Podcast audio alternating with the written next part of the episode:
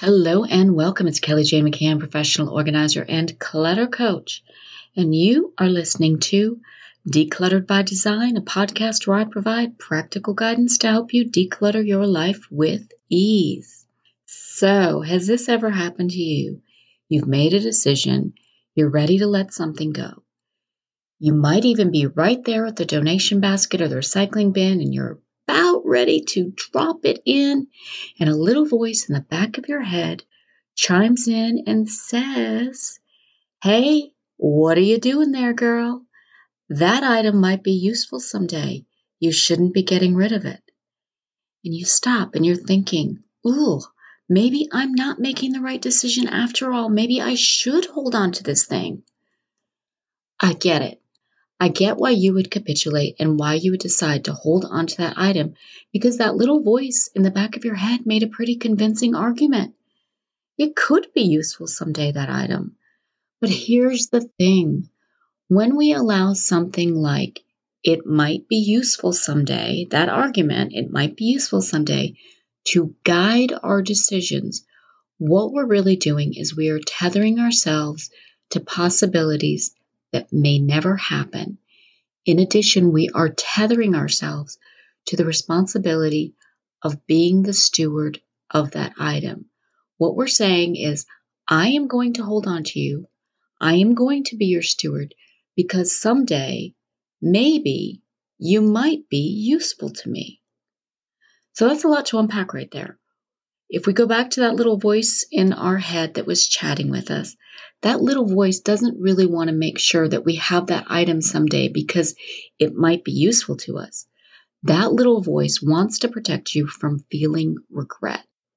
That little voice is there to protect you from experiencing an unpleasant emotion.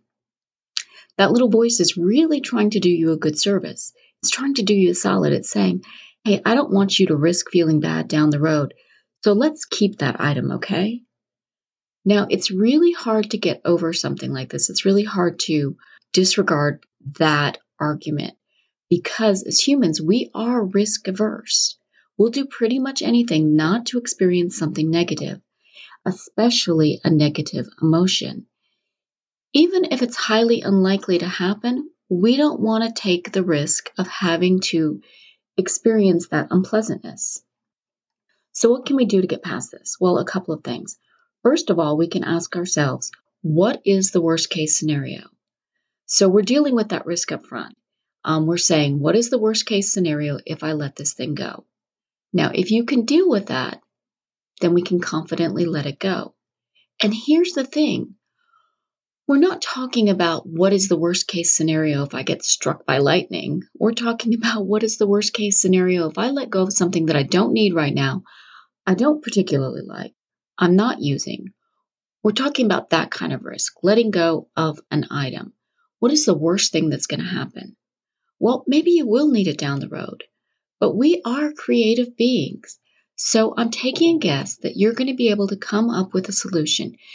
You might have to borrow the item. Um, you might MacGyver something, but you're going to be able to move forward, right?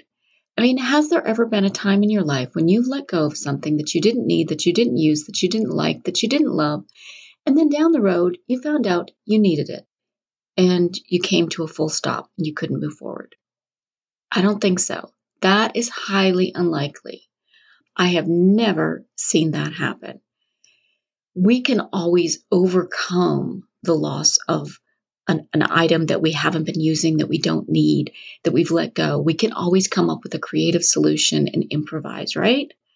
Okay, so asking ourselves, what's the worst case scenario? Can I deal with it? That is one method for countering the argument that that little voice is making. There is another way we can overcome that argument.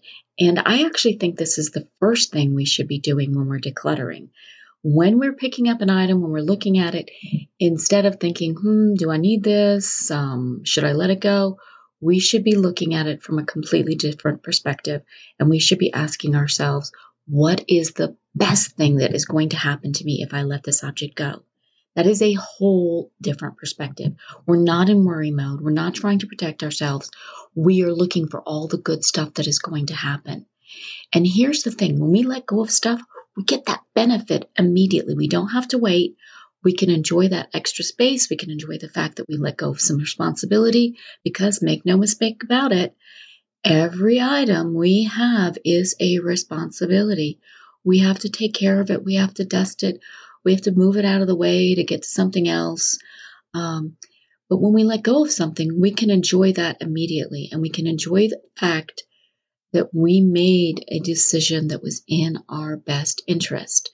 So there is a lot to enjoy right away when you let go of something. So I want to encourage you, when you're decluttering, to get comfortable with the worst case scenario, but ask yourself very first, what is the best thing that's going to happen if I let this go? With that one two punch, we can make decluttering so much easier. Now, I would love to know what you think about this idea. Would this help you declutter with more ease? Whatever your thoughts are, use the comment section, share your feedback. If you have a hot tip for letting go of stuff, use the comment section to share that too. Let's crowdsource some ideas so we can collectively help people declutter their lives and enjoy the freedom that comes with it. Now, if you enjoyed this bite-sized podcast, I would love it if you left me a five-star review. If you have some feedback on how I could make this better, please reach out to me directly. You can find me everywhere at Organizing Maven. And if you would like some guidance on how to declutter your life, I would encourage you to pop on over to Organizing Maven, get my free e-course, the Escape Clutter and Get Organized. It's a six-module, totally free e-course that takes you through the decluttering and organizing process. And I would love for you to have it. And then if you want some additional support, you can always join our Facebook group, Clear Your Clutter, Find Your Happy.